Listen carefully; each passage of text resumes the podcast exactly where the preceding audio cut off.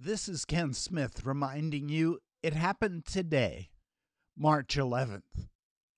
But the year was 537. It was on this day Rome fell.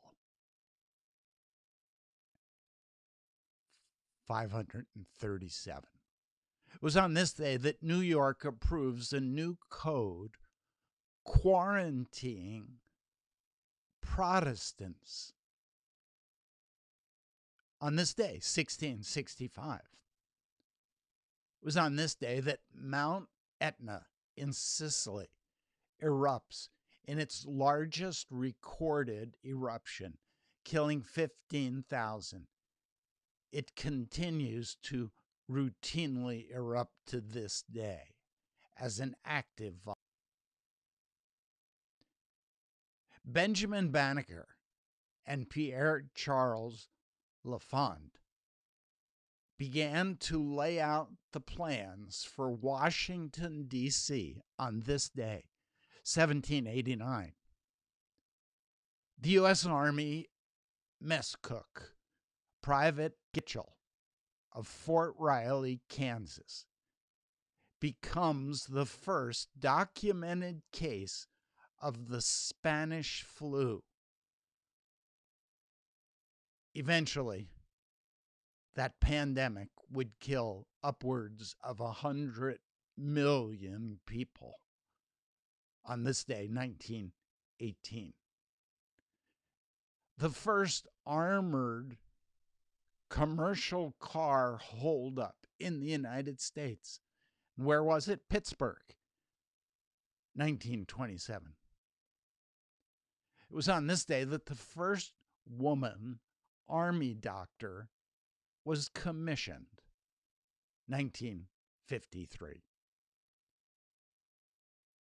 Charles Van Doren finally loses with national attention on the U.S. television game show 21 after winning $129,000. Later, it's revealed that the game was fixed.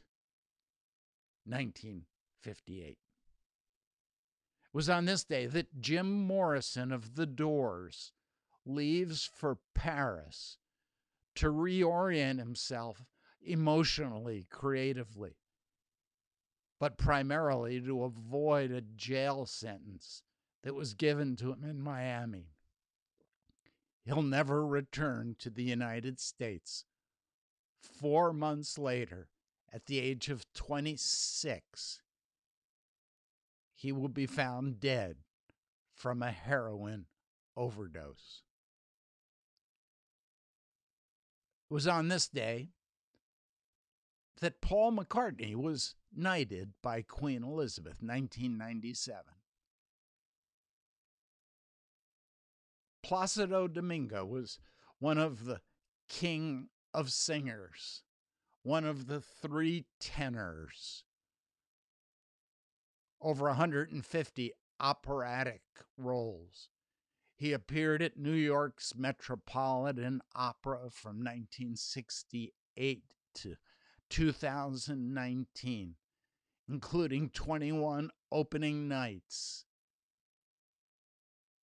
The Los Angeles Opera from 2017 to 19.